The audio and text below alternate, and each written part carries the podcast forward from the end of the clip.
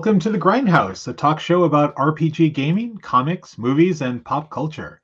My name is JC, your host for the evening, and with me tonight are our usual uh, group of um, I don't know. Misfits, Ah, there you go. I was trying to think of something. Scallions. Oh, I like Near that. to wells. all of them are cool. So yeah, j- take your pick. Uh, with me tonight, I have my co-hosts uh, Pat O, GM Mike, uh, Catherine, and um, our NASA mole Terry Mixon. So let's go ahead around for introductions. Um, so I am JC. Uh, you can see me multiple places, but mostly Twitter, uh, trying to get myself canceled at uh, Grindhouse Media. And uh, also, if you want to see me rant about stupid stuff, you can go to my blog, The RPG Cultist, or it's rpgcultist.com. And uh, Pat, Hi, my name is Pat O'Sullivan. I host uh, podcasts. You can find me over at Dr. X2112 on Twitter. all right, Terry. I'm Terry Mixon. I'm a science fiction author. You can find me on Amazon.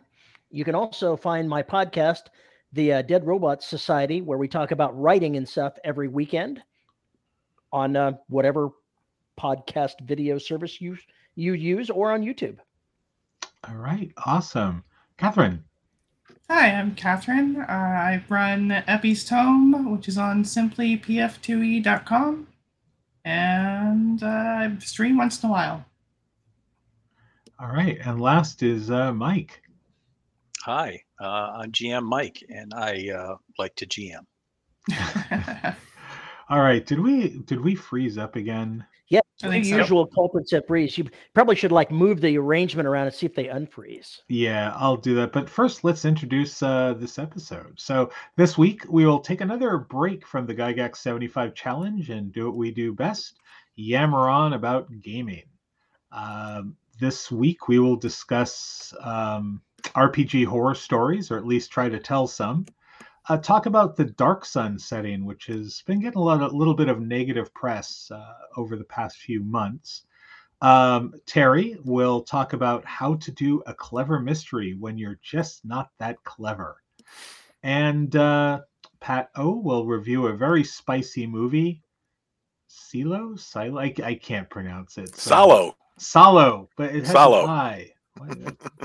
Damn it. All right. Well, anyway, all of this in our usual sidetrack banter. Um, and you can join in on the chat here or send us an email at hate.mail at grindhaus.media if you have any questions or topics you want to discuss with us. Uh, and the usual, before we start, let me go ahead and shamelessly promote some of our stuff here. Uh, we do have a Patreon, so uh, we like money. So definitely uh, help us out. Uh, you can help us buy a Blu-ray burner for our computer for another project that we're doing. So uh, you know that that's a thing. Uh, you can again check us out on YouTube. Which, if you're checking us out here, this is a completely meaningless link. Uh, if you're watching us on Twitch, uh, here's another meaningless link that we'll we'll show you. Uh, you can buy us a coffee at uh, Ko-fi.com, Grindhouse Media. And the thing that I kept promising that I would put up and kept forgetting to do is our Teespring site. So the grindhouse.creator-spring.com, uh, where you can find our logos from Show Us Your Crits, uh, Alternative Play, and other projects that I thought were really cool and I do t-shirts of and never got off the ground. So check them out. All right, everybody. So yeah, let me let me try moving things around here to see if we can. One day this will start off good. Yeah. Well, Once I I remember. Lie. I remember last time. Aha! There we are. Look. If I do We'll it see if like it that- stays. Yeah. All right. So uh, first up is RPG horror stories. So one of the things that I kind of enjoy hearing, and I don't know if it's just this the sadist in me or not, but is other games that go horribly, horribly wrong.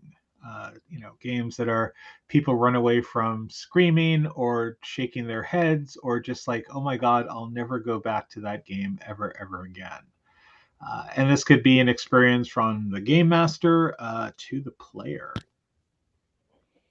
So I will I will just throw it out. This is kind of an open discussion thing. Uh, uh, Terry, actually, uh, before we started, you said that you had a um, you had a bit of a an interesting story. I did, but it, it wasn't in this whole grain that you were talking about where it was a bad experience. It was actually a most excellent experience. Okay, well, when when I was playing back in the 80s, there was uh, a game master that ran a Call of Cthulhu game using uh, Justice Inc. rules with his hero system. It was set in the 1920s, and he personally was a uh, former member. it- well, he was basically a former Satanist and not the hedonist kind. Okay. He wasn't a hedonist.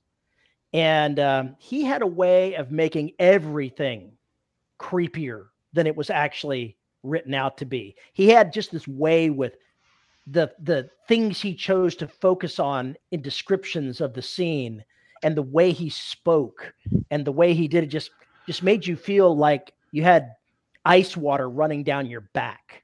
It was a very chilling experience. All right, so uh, a very descriptive and creative Satanist. I mean, it's not a horror story, but definitely kind of a cool well, story. it involved horror. See, that's what I thought we were talking about when we started this. You didn't say what kind of horror. Well, I mean, I guess it, no, but it, it, it definitely fits. So don't you know? It, it was it was a it's a valuable story, Terry. Um, so I will go ahead next to a game that my it, that's my fault. Um, I'll probably try to leave out some details because I guess it just kind of shows my um, my creativeness and my creativeness that can get me into deep trouble. And I was actually surprised that I wasn't escorted out of GaryCon for this. So, Pat, you might want to uh, listen to this one. So, I had written a, I had actually written an entire source book for a game called All Flesh Must Be Eaten. Uh, I did it back in the early 2000s. Um, I, am a big fan of blaxploitation and just 70s exploitation movies in general they were going to publish this. It was going to be called I'm Going to Eat You Sucka, which was going to basically break away from their usual titles uh, of the book. But as, and actually, I it's pretty much it's on a hard drive somewhere, never ever to be published or seen again because I would be beat up in alleys and canceled like within seconds of the material getting leaked or released. All right, so um, I I have one favored story that um, I will I will definitely well it's it was titled uh, Ghetto Holocaust, which I know is a horrible horrible title, but I'm just moving people around to see if I can unfreeze Pat here. Unfreeze Pat. Come back, Pat. Free Tibet. All right. Well, hopefully Pat will. Oh, Oh, he's gone completely. he is gone. He probably just Maybe- said Maybe he you." was not frozen because of anything other than he lost his signal.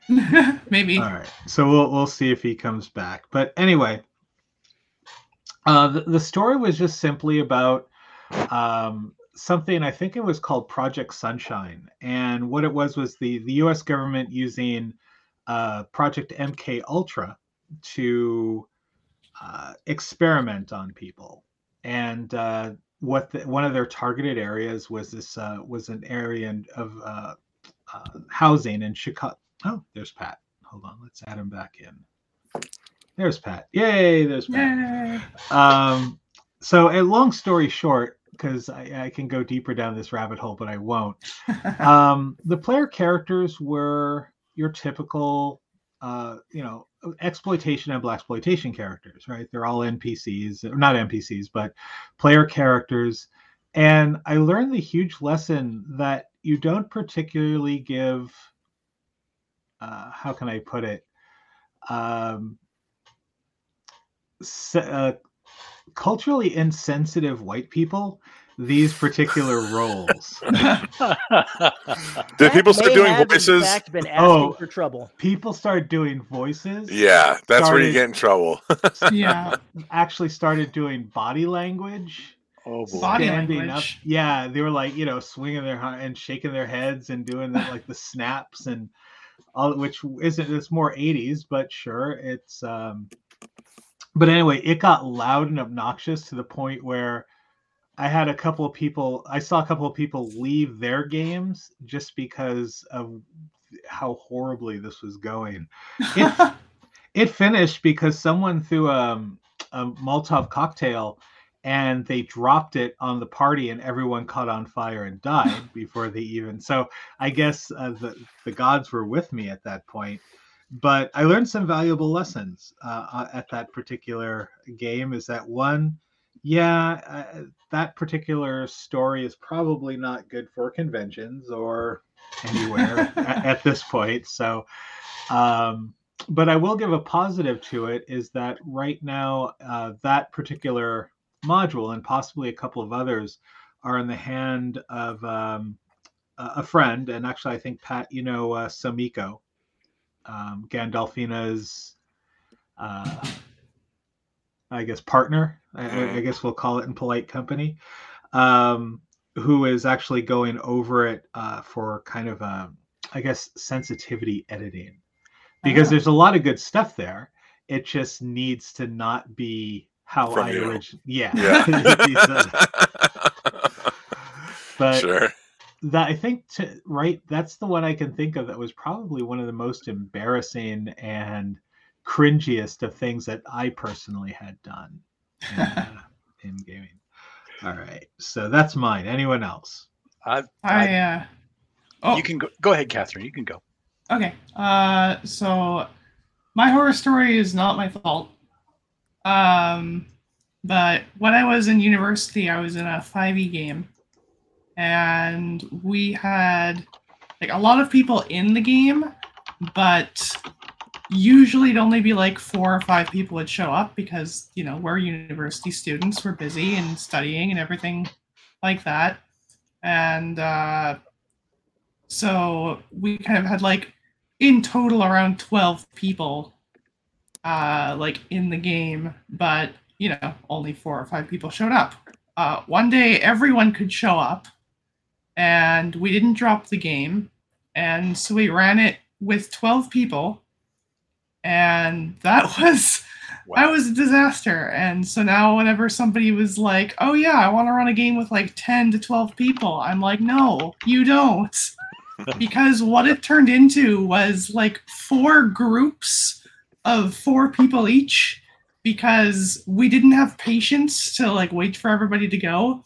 So we just like kind of branch off into our own little group and go on adventures and once in a while shout out something that we're doing to the DM.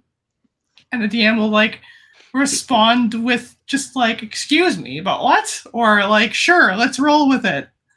And it was the most chaotic experience I ever had, but it was really memorable. Would never do it again. Would never recommend it, but definitely memorable and makes me laugh thinking about it. I had wow, that sounds. Ex- uh, Go ahead. I was just going to say that sounds completely uh, chaotic. I mean, it, it, sounds like it could be fun, but at the same time, uh, f- being a, a DM, that sounds like that would be an absolute nightmare. I was a DM in exactly that situation back in the 80s. Uh, we pl- I was in the army and we played at the rec center. So you never knew who was going to show up. You never knew how many people were going to show up. And I was running a Star Trek the role playing game, and it was some kind of intrigue, diplomatic sort of thing. And I had at least 12 people. I think it may have been closer to 15.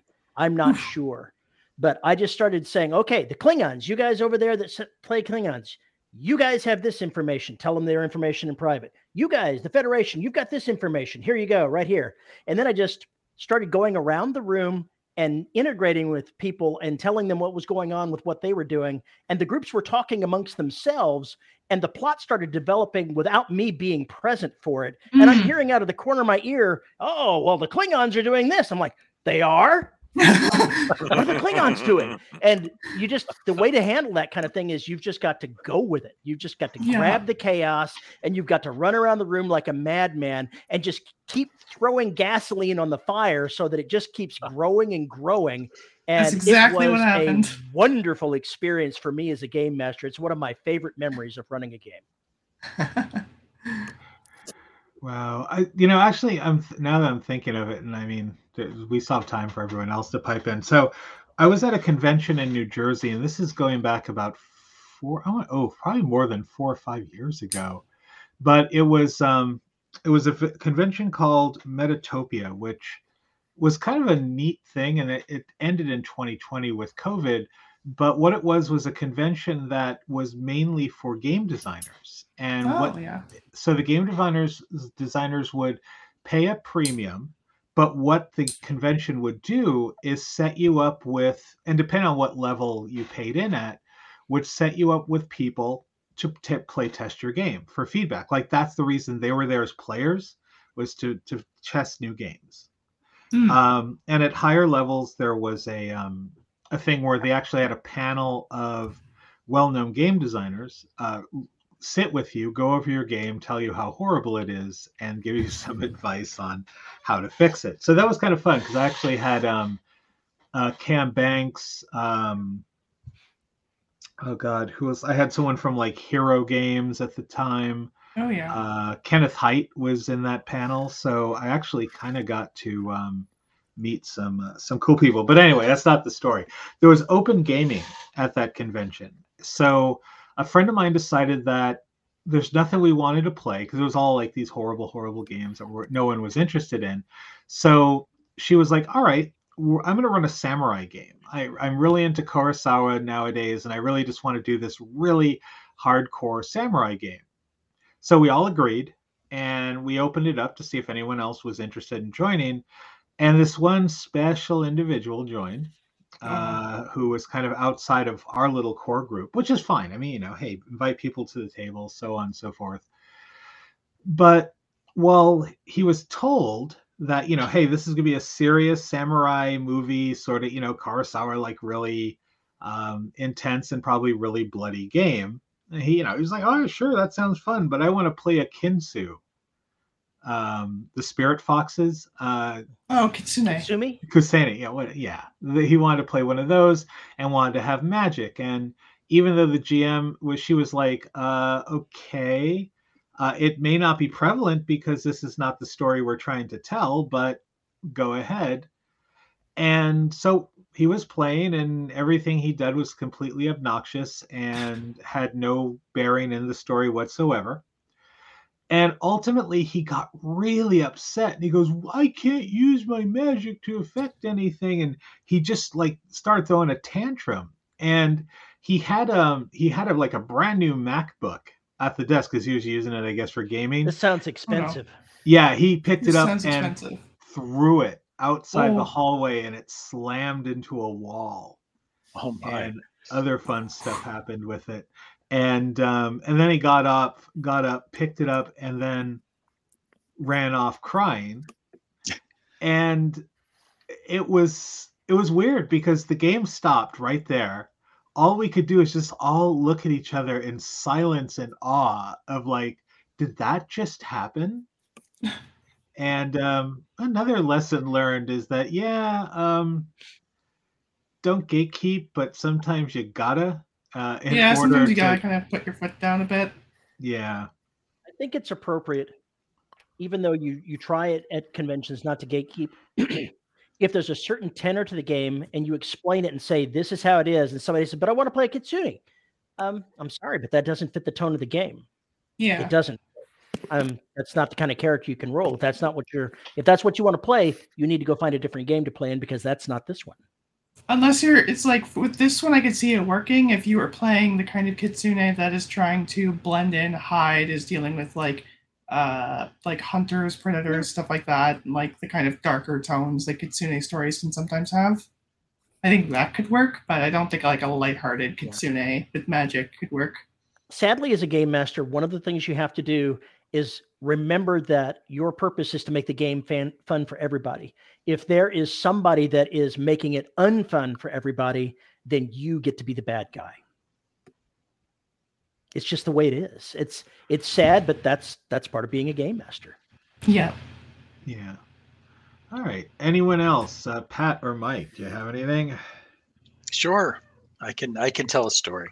All right. Tell what about Let's get a James? story. Tell a story about James. We want to hear it. I I do have a story, and James is involved in it. Um, but all the other names will be omitted to protect the innocent and or the guilty. So uh, this was a campaign I run uh, ran a while back. Uh, this was for Dungeons and Dragons 3.5. Uh, I know it's a very divisive topic. For me personally, I didn't like the game system because it had the uh, potential to spin out of control so very quickly that somebody could get just a, a, a feat or a spell or another level in something, and suddenly their character was absolutely game breaking Mhm. and uh, that was the part I didn't like about it. And uh, in this current group, there was two people that will remain nameless that uh, loved to try and find opportunities to make their characters um, uh, their maximum potential, and I'll just leave it at that. Min maxers. Uh, well, I wasn't going to say it, but yeah, exactly. So uh, this game had been going on for about two and a half years. Um, we'd had people come in and out. At the time, we were at I think five people, and that's usually my comfort zone. I don't like. I definitely don't like playing with twelve. Uh, to to circle back to Catherine's story, uh, five is usually my sweet spot. That's about as much as I can handle and still, you know, uh, be able to to give everyone the attention they deserve. So another player decided to join, and at this point, like I said, we've been playing two and a half years. He said, "Can I can I please join the group?" I'm like, "Well, I don't know." Everyone else was fine with it. I said, "Sure. Why don't you make a character? Everyone is at 17th level now. Obviously, for people that don't know, that's pretty much the top of the uh, of the of the scale. You can't get much higher. Your 20th is is after that you're in epic levels. So it's you're talking about a very powerful character." And he said, "Okay, what books, what resources can I use?" And I had been playing 3.5 for a long time now, so I I knew I knew where this was going, and I knew it was a loaded question. so I said, core books only. That's it.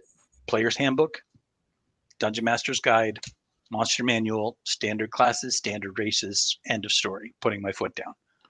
And Nice. he's he's like, oh okay.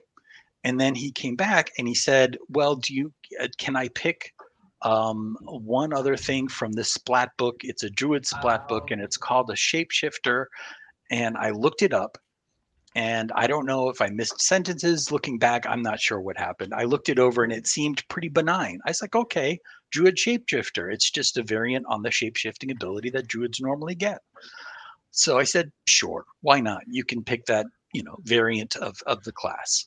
And because other people that were playing the game had also had other variants from other splat books. So I felt like it would be wrong for me to deny him that opportunity when other people in the game clearly were able to do that. Anyway, he makes his character. We start playing.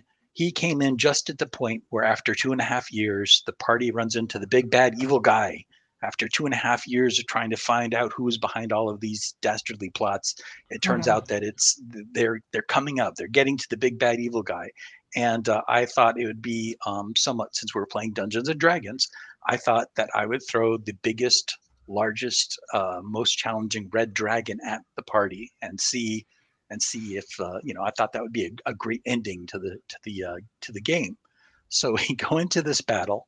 Everyone goes through initiative. We start battling. On the first round, uh, everyone does their thing, pretty predictable.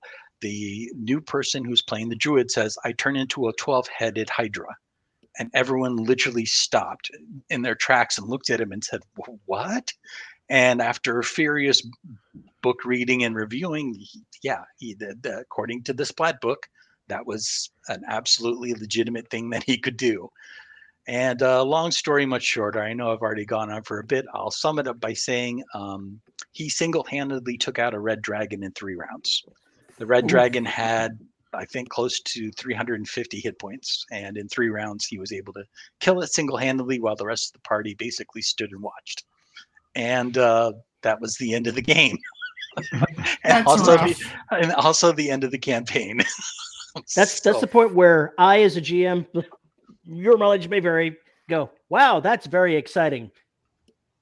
We're not working out for the group. I'm sorry. Okay, kids, next week we'll do this over again. I, Yeah. you know, in hindsight, we I, I should have done that, but uh, but yeah, he was uh, basically the, the straw that broke the GM's back, and uh, that was pretty much the end of the campaign. poor, poor uh, James, James, and uh, one other player that will remain nameless. They were both playing fighter types, and uh, one was a barbarian. I think uh, James, you're playing a dwarf fighter, and paladin actually. a paladin. Yeah. And uh, as soon as the battle went airborne, they could do nothing. They couldn't even roll an attack. It was just like everything was happening above them. They didn't have any missile weapons, and it was just I felt bad because obviously I wanted I wanted everyone to at least have an opportunity to attack the dragon once. So, And, Mike, uh, we have a we have a question. oh, we do. All right. Yeah. Sure.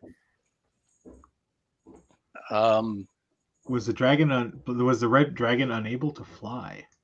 No, it did. It immediately uh, took off and flew into the air. And uh, I'm going back probably over a decade now. I don't know how uh, the druid was able to shapeshift and follow him, but I think he turned into something Eh, else. Probably had something that allowed them to transform a part of them so they could be a 12 headed Hydra with wings. Yeah, I think it was something like that. And we actually went back and read through the splat book, and I think the way that he was using it wasn't quite correct. I think there Oh. was there was uh, there was some rule ambiguity there that he kind of used in his benefit. Rule So- ambiguity is the worst. What if I have this flat book? Um, I think he turned into a giant rock after after the dragon went airborne. He turned into like He turned in, he became Kirby? yeah, he turned into this giant bird. And uh, anyway, Oh. it was it was just was the most picturing like a fantastic- rock. That's no, what I thought at first. too. ROC, not ROCK. Uh, yeah, it was probably one of the most anticlimactic battles that I've ever GM'd in all of my life. So, so Mike, we actually have, without naming names or who it is, we actually have another member of that faded campaign in the uh, in the chat. So, oh, oh, oh, we do. Well, uh, maybe they'll recognize the, the game. Uh, but if they, I won't, I won't reveal them. I'll just say welcome. And uh, if I give you any flashbacks, I'm sorry. So Uh, somebody asked in the chat, was the paladin lawful angry? you Well- have to ask the paladin. That's what I'm doing. I'm looking at James as I ask. oh question. no, I, I was actually playing a Hammer of Moradin, one of the um, what do they call them, specialty classes or premier classes. What three point five had those like little add-on classes that were kind of like second edition's kits where you could say, "Hey, I have a paladin, but now I'm a hammer of um, hammer of um, Moradin, and I have all these other abilities." But anyway, yeah, that was the character, and he was dwarven, so yes, always angry, but um, basically just didn't get to finish out his career because the final game was just like a spectator sport. It was probably an entertaining spectator sport, but you know how that goes. And The before, worst, way uh, that, the worst way oh. that could have ended is the the player kills the red dragon and then it falls on the rest of the party, killing everyone else. oh, actually, Mike, didn't that game also have another member's special falling rules, or no? No, I didn't. I didn't incorporate the special falling rules in that game. But Okay. uh, no, that he. Uh, well, I mean, I, I guess James, do you want to go into that real quick? Do you want to explain it? Because I think that's kind of humorous. Um, Well, actually, I don't know the mechanics of the rules. oh, I, I can explain it to you really quick. I'll make sure. I'll make it brief. He essentially decided that D and D wasn't realistic enough. So he, uh, using math, he incorporated what it would actually take to fall. So he actually used real falling rules, like you know, you fall 30 feet per second per second till you reach terminal velocity of whatever it is. I think it's like 200 miles an hour or something like that. And then he was able to apply the damage. So instead of falling 20 feet in D and D and taking 2d6, in his rules, you would literally like break your leg, crush your spine, end up with a concussion. You know, it was it was legitimate, serious falling damage. Which, uh, when you put when you have all of these heroic components, and then suddenly have something that is you know stationed to realism, it just it's very jarring. And uh, it was it was an interesting component that didn't live very long. All Did the did drag uh, the dragon did some vanish stop time? th- Yes, yes. One of our one of our people in chat said the uh, dragon did indeed cast uh, time stop in order to Oh, try and actually get away because he was taking such a sha- savage beating. Uh, I didn't I didn't say that in the beginning. The first round he was actually legitimately trying to attack the party. The second and third round he was just trying to run away because the first because the first attack on him did uh, something like 125 points of damage. Like took a Oh third my of his health in one attack. Yeah. So he did what most, you know, intelligent creatures would do. so anyway, Yeah, it so was it, it, it, I mean, honestly, it was a good campaign, and just unfortunately, it kind of got, uh, yeah, three. It got three point five. yes, it did. Right. It sure did. All right. So before we move on, Pat, do you have any uh, any wonderful stories to tell?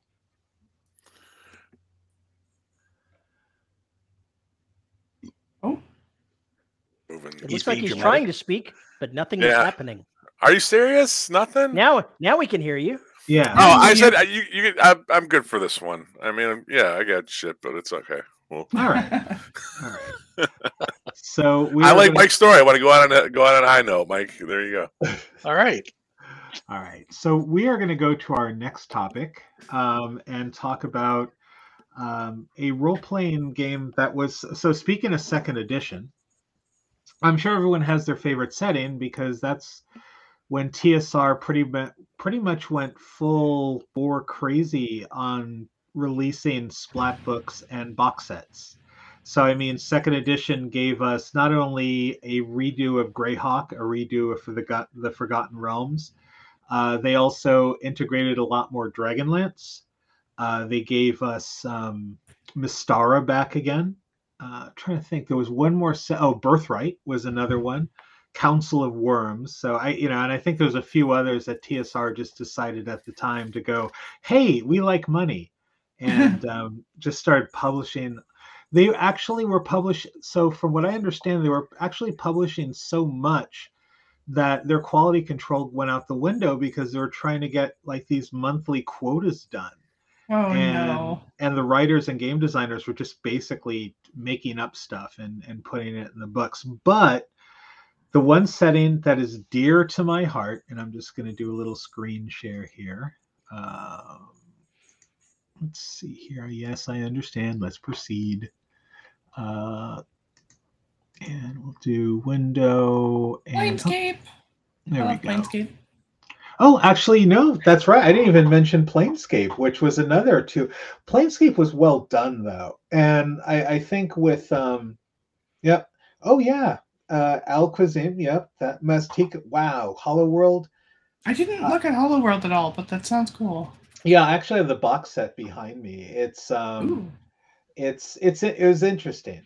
Um, Maztica was cool. Actually, I wanted to steal some stuff from Maztica for another game I was going to run at one point because it's basically um, Aztec Mayan culture. So, and I think I don't know if it was it's was it always set in the Forgotten Realms. Does can anyone answer that either on chat or uh, in our panel? I got no idea. Okay. My group didn't really pay attention to uh, proper settings.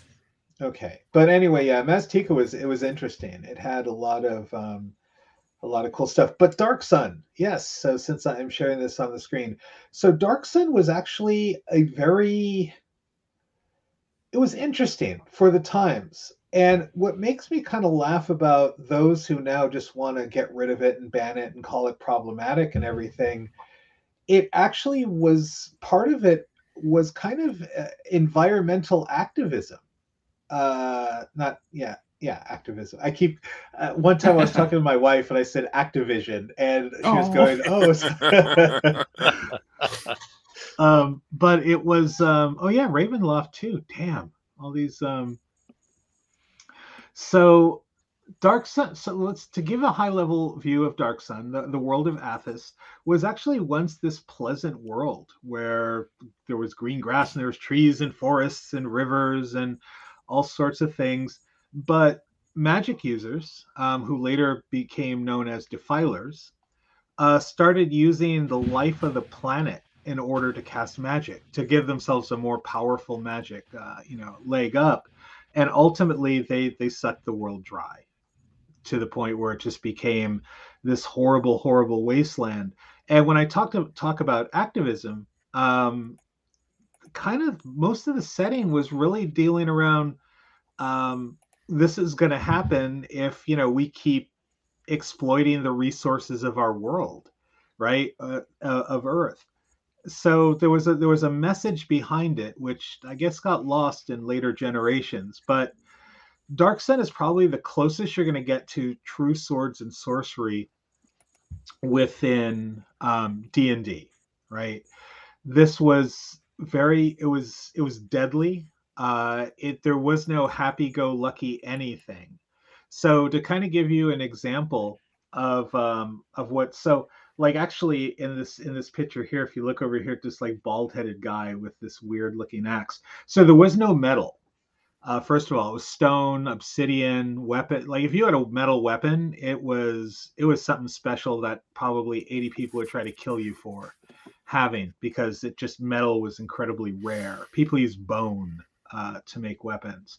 But the little bald-headed guy was called a mule, and part of the eugenics programs of the Sorcerer Kings, who were the leaders of the uh, of Tyr, uh, the nation that it focuses on uh, there was uh, there was a there was I think two or three sorcerer kings, and they basically had enslaved people in their giant city states. Um, but anyway, uh, do, part part of the eugenics was to create a slave race of people who could do work and not tire or can lift heavy weights, and those were called the mules uh, which were basically a variant of like they're almost a half dwarf. They were like dwarf and human hybrid, and uh, they couldn't reproduce. They can only be created.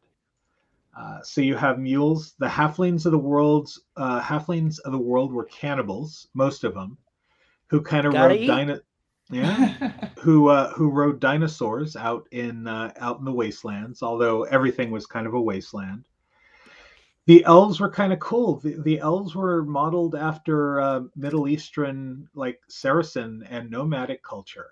They basically rode the wastes um, and lived in nomadic camps, and and had all the cool like you know uh, turbans and and various clothing of, of that culture. Uh, there were Thri-kreen, uh, which are the the praying mantis people who actually love to eat elves uh, that that was kind of one of their things. And you had your humans. Uh, I think you had half ogres, if I'm not mistaken, in the game, and uh, obviously humans. But it was a setting where it was very much a fight against keeping these, um, uh, you know, keeping the sorcerer kings at bay. Because they had these enforcers called Templars who would go through the city states and just drag you away to like prison, slavery, or death if you even questioned what they were doing. Um, there were druids who were trying to restore the world, but they couldn't quite, uh, they were failing uh, big time. Uh, magic was pretty much outlawed. Uh, there were defilers still, but they were probably either under the employ of the sorcerer king or they were apostates uh, out in, you know, hiding out in the world. But since there was a lack of magic, the world compensated with it with um, psionics. So when you created a Dark Sun character, you actually start at second level because first level is too wimpy uh, in order to start with, and ultimately um, you also started with a, se- a, second level psionic discipline uh, in the game. So pretty much everyone had the opportunity to have a psionic power. Also, they fixed psionics in second edition, so it wasn't the nightmare of first edition, if anyone remembers that. Um, and it was a game about survival. Water was impossible to find.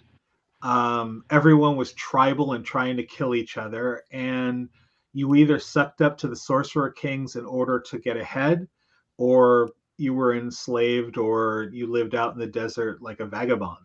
Um, you know, so that's that's kind of the essence of it. Uh, one of the things I also loved about this setting, and um, I think with so I'm going to stop sharing because I think when I bring, uh, I have the way this works is I have to bring up um, these screens individually. But one of the artists who did most of the work for Dark Sun was an artist called Brom. Uh, Brom also did a lot of the artwork for, I believe, Heavy Metal Magazine, and uh, he also did a lot of work for Deadlands, the uh, the Western Weird West RPG uh, back in the day. But the artwork on these are beautiful. They are completely beautiful. I'll I'll go ahead and just share one more here. And uh, oh yeah, definitely Brom kicks major ass. Um, I, I will agree with that 100%. Uh, the only only other person who could really like make this sing would be um, Simon Bisley. Like if Simon Bisley did things for Dark Sun, uh, that would also be amazing. But here's just another. Uh, here's another uh, piece from Dark Sun. So there's a Thri-kreen, a mule, and uh, uh, some other creatures they are fighting. But it was it's it's a fun setting. I mean, that's all I can say. But a lot of people either just don't like it because and I'm I'm even going to say that people who aren't as touchy about the setting um, still just really don't find it a game they like to play uh, because it it does it does deal with some themes that if you're into high fantasy, you're you're definitely not going to want to do. Um, here's here's the box set. It's a really nice box set too. Um, it comes with like all kinds of player cards and uh, the books and maps. And so, you know, I know I kind of crapped on TSR's uh, settings uh, during the, the 2E era, and there are some that are really bad. But Dark Sun is definitely is worth the money. If you can find a set on eBay for, you know, less than a hundred dollars, it's um, it, it is fun to set up. You know, honestly, I now that just makes me want to go. Yeah, in the future, we should probably do a, a one shot live stream of uh, an actual play of Dark Sun. But that'd be cool. Yeah, it, it might be. Uh, no, definitely. Um, but that is Dark Sun in a nutshell. It's a game that it's a setting that unfortunately never really caught on. I mean, they did a ton of splat books. You let there's adventures for it, there's splats, there's all kinds of things for the game. It made a bit of a resurgence in 4E, I think. It did. It came back in 4E. Um, I actually own the, the 4E stuff too. Uh, my only issue with the 4E stuff is that this is when Wizards of the Coast started going against the grain. So at one point, that when you bought a, a game, a campaign setting, you had certain races. I'll, I'll use the old term races here that were um, for the setting, right? Uh, so like Thri-kreen, mules, things like that. But that was it. There was no other. And then suddenly, when 4E came out, they're like, "Hey, why can't all the races in, in all our books across all our settings be in each of the campaign settings?" So they did Dark Sun with Tieflings and all these other things, and really try to pigeonhole them in and make up reasons why they were there you know, Dragonborn. It's like, why would there be Dragonborn in Dark Sun? There's like no yeah. dragons in Dark Sun. Um, but no, they're just like lizard people in general. Yeah, so they they really kind of, that's I mean 4E, I won't get it. 4E is another episode I think where I kind of say I really liked 4E, not as D&D, but as a game, but that's uh that's neither here nor there. But 2E was definitely a um uh, good. Yeah, half ogres. Half ogres were uh, part of the race. Uh, the races. That Thri-kreen were really cool to play, especially if you got one who had like a cool psionic power. Uh, that that could just screw up people's days. um, and halflings too were fun. I mean, who who doesn't want to play like a cannibalistic halfling who's wearing a like a skull on his head and uh, you know running around with like a weapon made of his uh, the people he just ate you know so yeah. it's uh, that uh, that really redefined second breakfast i guess oh yeah no they weren't the they weren't the curly toed hobbits or curly haired toad hobbits they were um yeah i don't think Tol- tolkien would ever write they, they, would be the orcs of the hobbits i think if tolkien wrote about uh, sounds like a grimmer fantasy version of john carter of mars. Yeah yeah that's reminded me of uh, mad max to a degree. Oh yeah, there's I mean there's a lot of elements of that and and you could play the game a lot of different ways. You could play it as the like environmental activist, like, oh, I need to save Athas from the final destruction when all, you know the last of the resources are taken, or you could play it very Mad Max. You know, you, you're just like this nomadic uh, group that out in the wastelands trying to survive. You can play it as John Carter because I mean, again, there are there religion is is questionable. There's not a lot of religion, but there are cults. There are things that uh, you know you can rail against or join. I would even say it kind of even has uh, almost a Dune feel to it. Yeah, uh, to to it as well. Um, you know, uh, it's but- hard to worship a god when you know your world's in hell. So I guess uh, Cthulhu is a lot more appealing. Yeah, well, also the um the sorcerer kings were gods. Well, in their Oh. minds. So you you did worship the sorcerer kings, and they did have Templars, and it gets really interesting. There's a few novels out there that that were written for Dark Sun that kind of give a, a better thing. And if you go on YouTube and search, you can find some uh, some good people who actually get into it really well in like a series of videos and talk about it uh, a lot more in depth. But I just I wanted to mention it because it is a really cool setting. Uh, you know, I know it's out of print. Uh, oh, oh, no, wait, actually, I think you can get some of the books on DriveThruRPG if you kind of want to give money to Wizards of the Coast and get reprints. Uh, I, those- I've got the I've got the reprints from it. Okay. Yeah. So um, you can still get it, although, like I said, it's not particularly something that uh, that you know a lot of people get excited about these days. But Did they have a did they have a different kind of gameplay mechanic where the um the mod like the the box set was more linear of what you had to do? I feel like when I was looking at it that it wasn't as um there was like cards that you had to go through or something that kind of stated like this happens first and it, it really it, it, it holds your hand i feel like that initial adventure so, like these cards here, maybe yeah that just I mean, these are just kind of they're player aids. But um, I think ultimately, in the, and again, um, people online and uh, uh, Rachel, good night. Uh, I'm very happy you were able to join us. Thank you. Good Um, night, Rachel. we but yeah i think the first the first set was very much a kind of a railroady uh, just to kind of get you into it. But later on they did definitely broke out into um, a lot more uh, variations of, of of gameplay. But i think initially yeah it was kind of in this very forced very early tsr sort of writing where um, you know everything was like get aboard the railroad. But it's been a while since i've actually read the uh, the initial box set i'm just going off of like my fun experiences as a gm and player with the with the setting. But um, second edition's also cool too. Actually i'm going to be running a second edition campaign uh, next month uh, for some friends who i usually play in their game. And uh, second edition's definitely interesting. So it was it was basically a satanic panic game right? So if you look through the materials there's no demons there's no gods there's avatars of gods but there are no gods.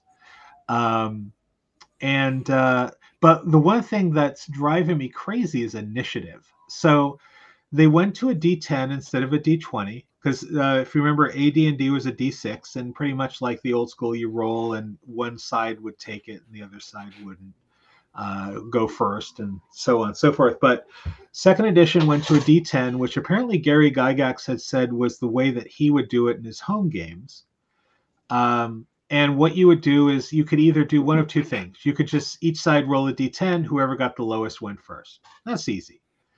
The way you would do it if you did individual initiative is everyone would roll a d10 then they would actually have to add their either casting speed or their weapon speed to that number with like several other modifiers that you had to do based on the time that uh, you were actually doing that combat maneuver.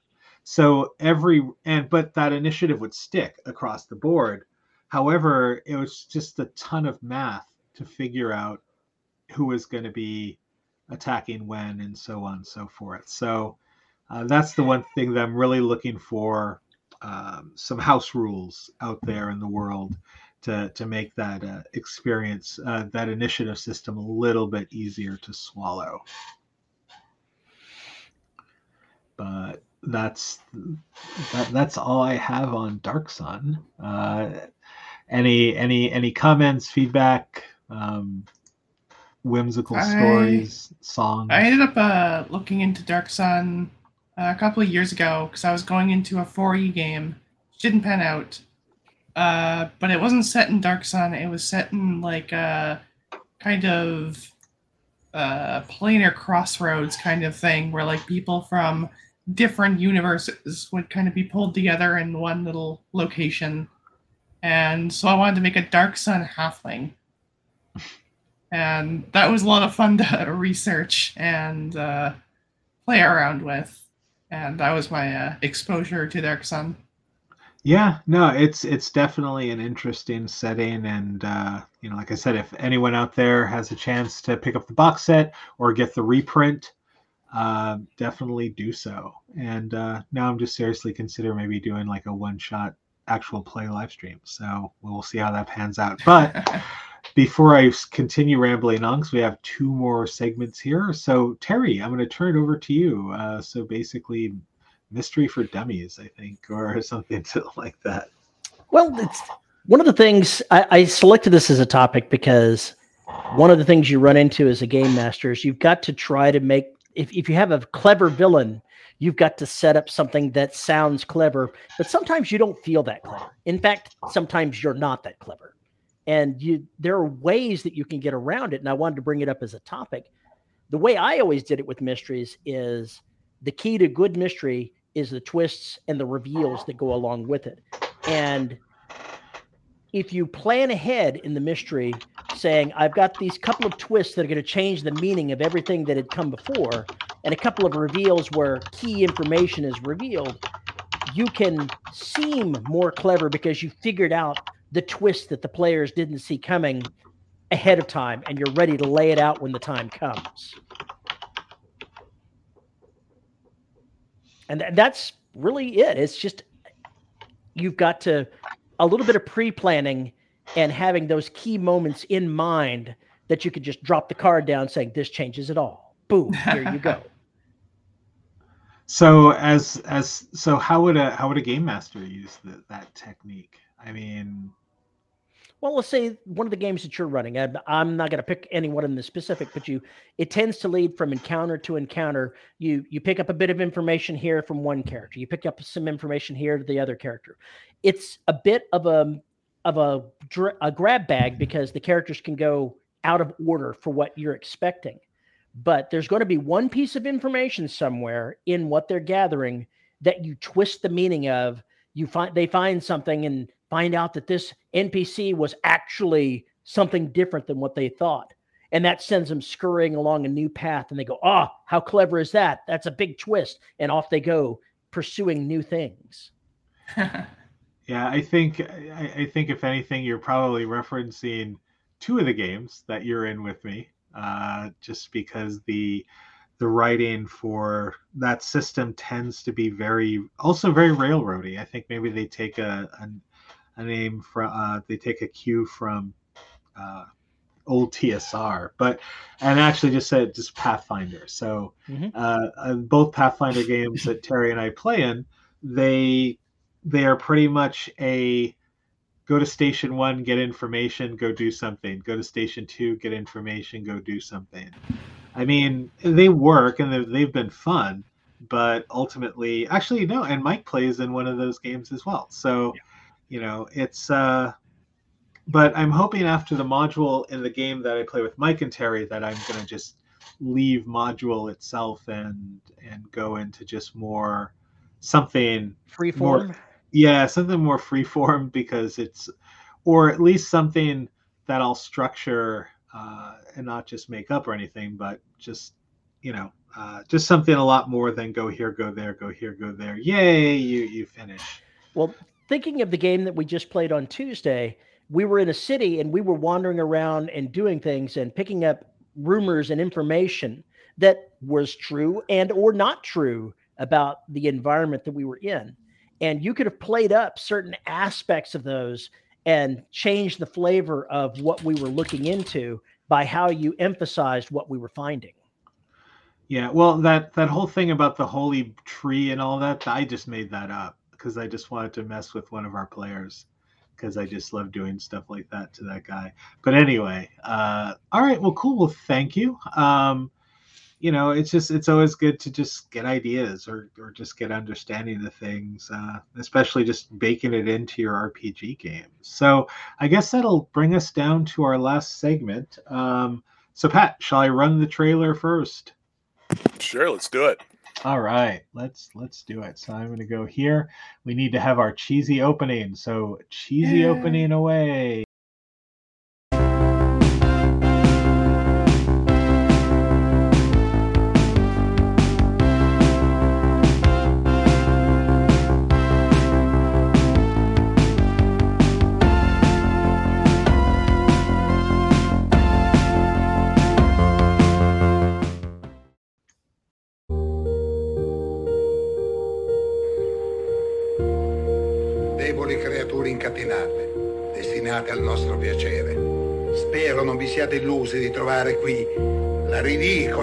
Libertà concessa dal mondo esterno. Siete fuori dai confini di ogni legalità. Nessuno sulla terra sa che voi siete qui. Per tutto quanto riguarda il mondo, voi siete già morti. Noi fascisti siamo i soli veri anarchici. Naturalmente una volta che ci siamo impadroniti dello Stato. Infatti la sola vera anarchia è quella del potere. Colei il cui deretano sia giudicato il migliore venga ammazzato all'istante.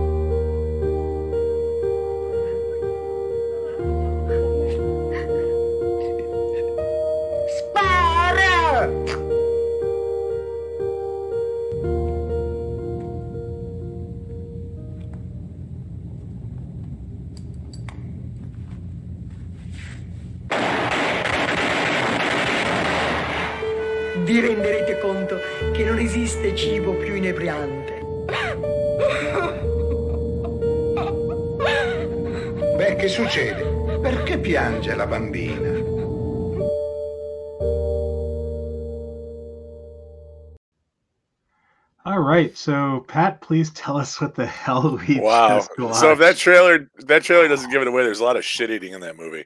Um, so last week JC brought up Caligula.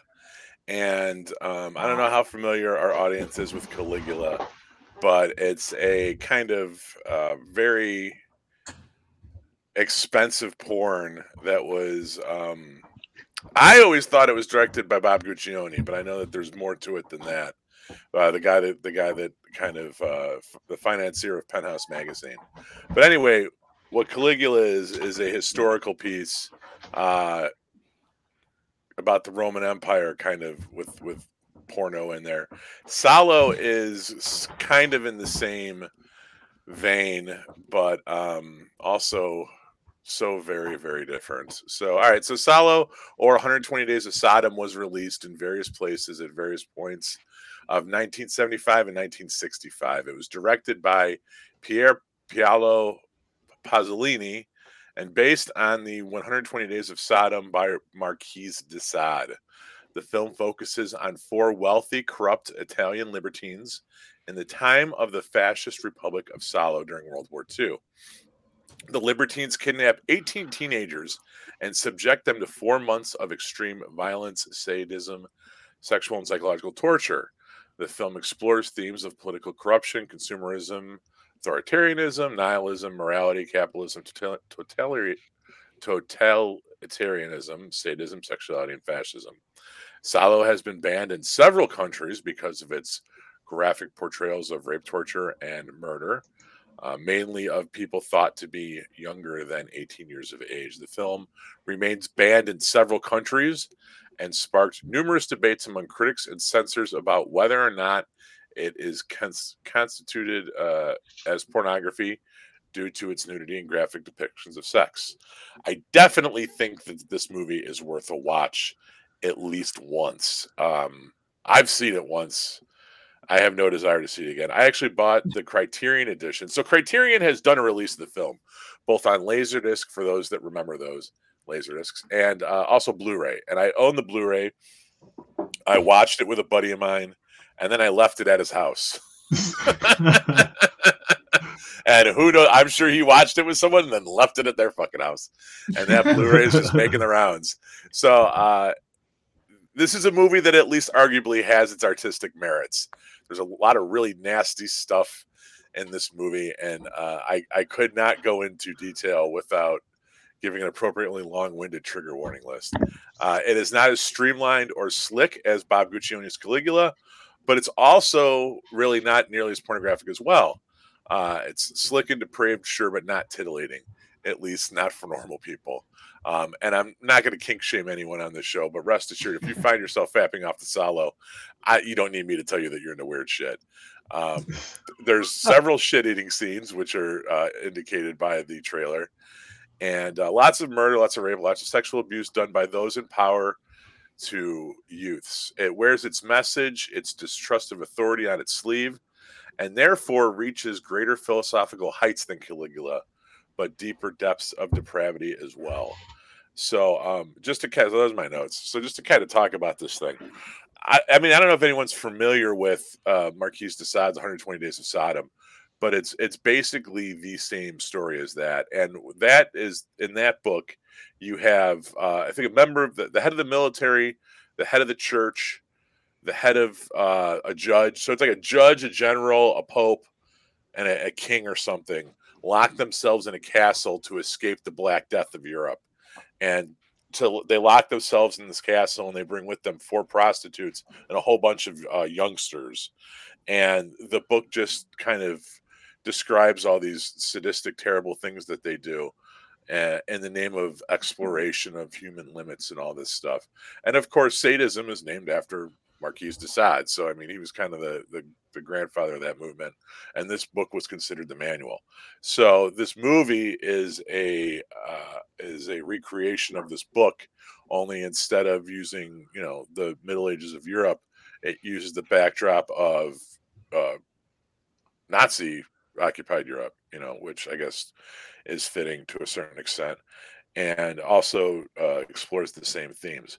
So while it's it's you know I know with the whole grindhouse thing we're, we're talking about doing like pornographic stuff and th- this is a very sexual movie, but like I said, it's not necessarily titillating, and uh, it, it, approaches the use of sexuality uh, for philosophical means and an exploration of why people in power tend to seem to get off on abusing those without it, and um, you know, like I said, I think it's something that everybody should watch once, maybe, and and that's and then it. leave it at somebody's house. Really leave yeah. it some, leave it at your buddy's house. Yeah. well, you know, the and the one thing that I notice, um, especially within certain communities, is that they always sing the praises of like you know, or always bring up the Marquis de Sade in in kind of a romantic, a romanticized sort of way, and the man was horrible. Like honestly, if you actually look at some of the exploits of what he's actually done, um, not I, I can romanticize any of that, you know. So uh, I just I just find it interesting when certain people start talking about the Marquis de Sade that it's just it's so romanticized and it's like no uh, uh, no, please, you know, please read your, uh, you know, please read your history or please read your, you know, at least uh, write ups of some of the things that uh, were done.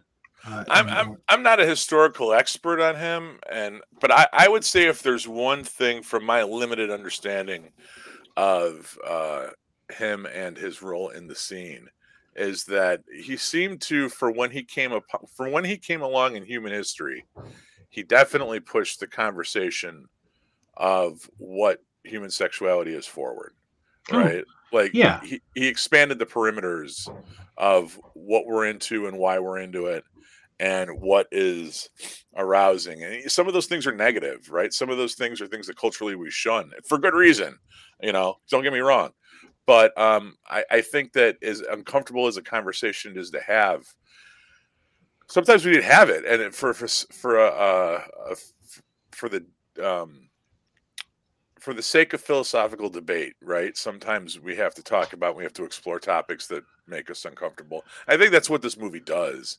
and you know, it's definitely an art house film. It's way more art house than Caligula. Although, like I said, my understanding of Caligula was completely changed. 30 seconds before this episode started with you talking about the different cuts of it which i didn't even know was a thing you Yeah. know?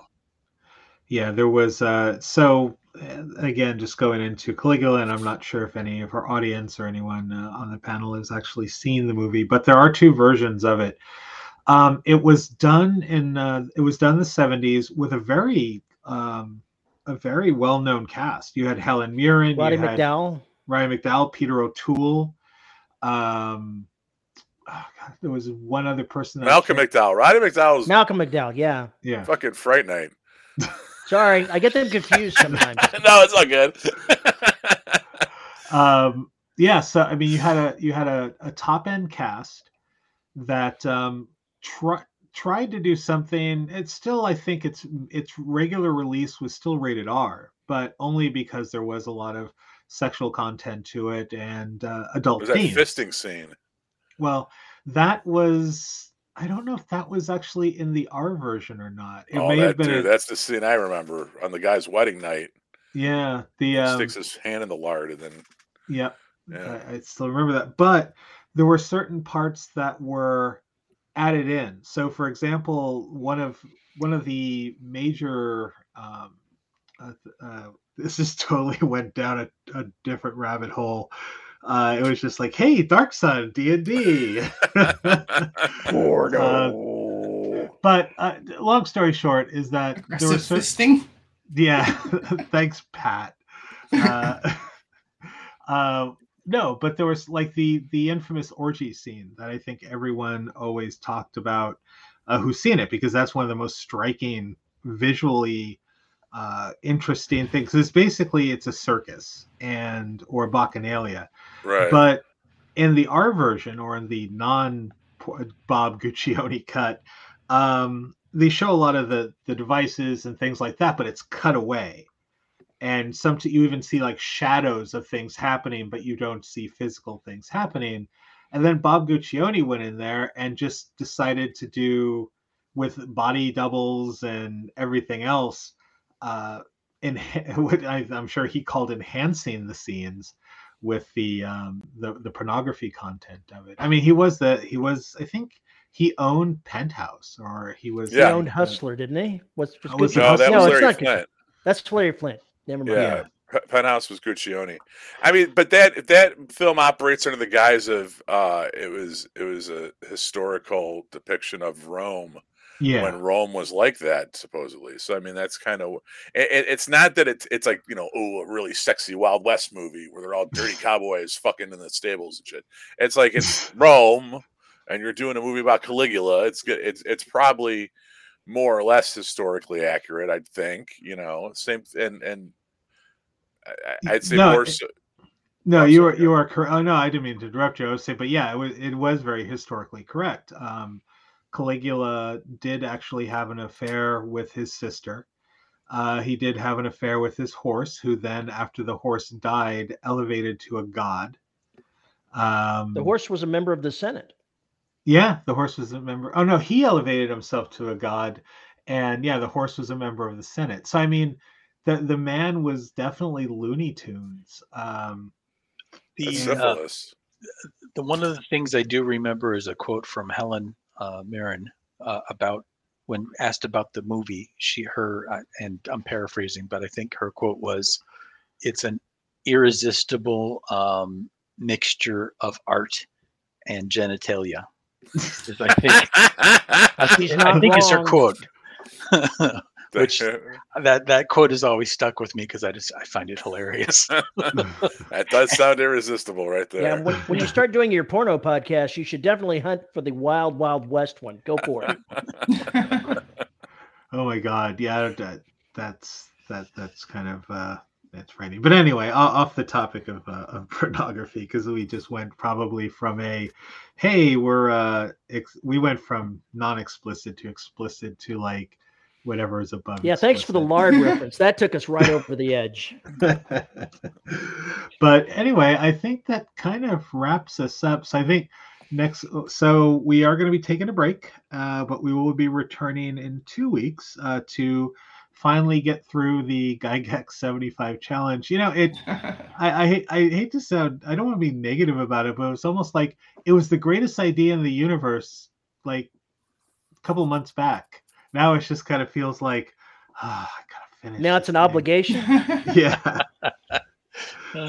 So, uh, but yeah, we'll return to that. Uh, Pat will uh, have another uh, interesting movie, and uh, we'll we'll definitely build out a a, a decent uh, list of um, of topics to talk about. So, with that said, uh, I'm JC. Like I said, you can find me on Twitter at um, at Grindhaus Media.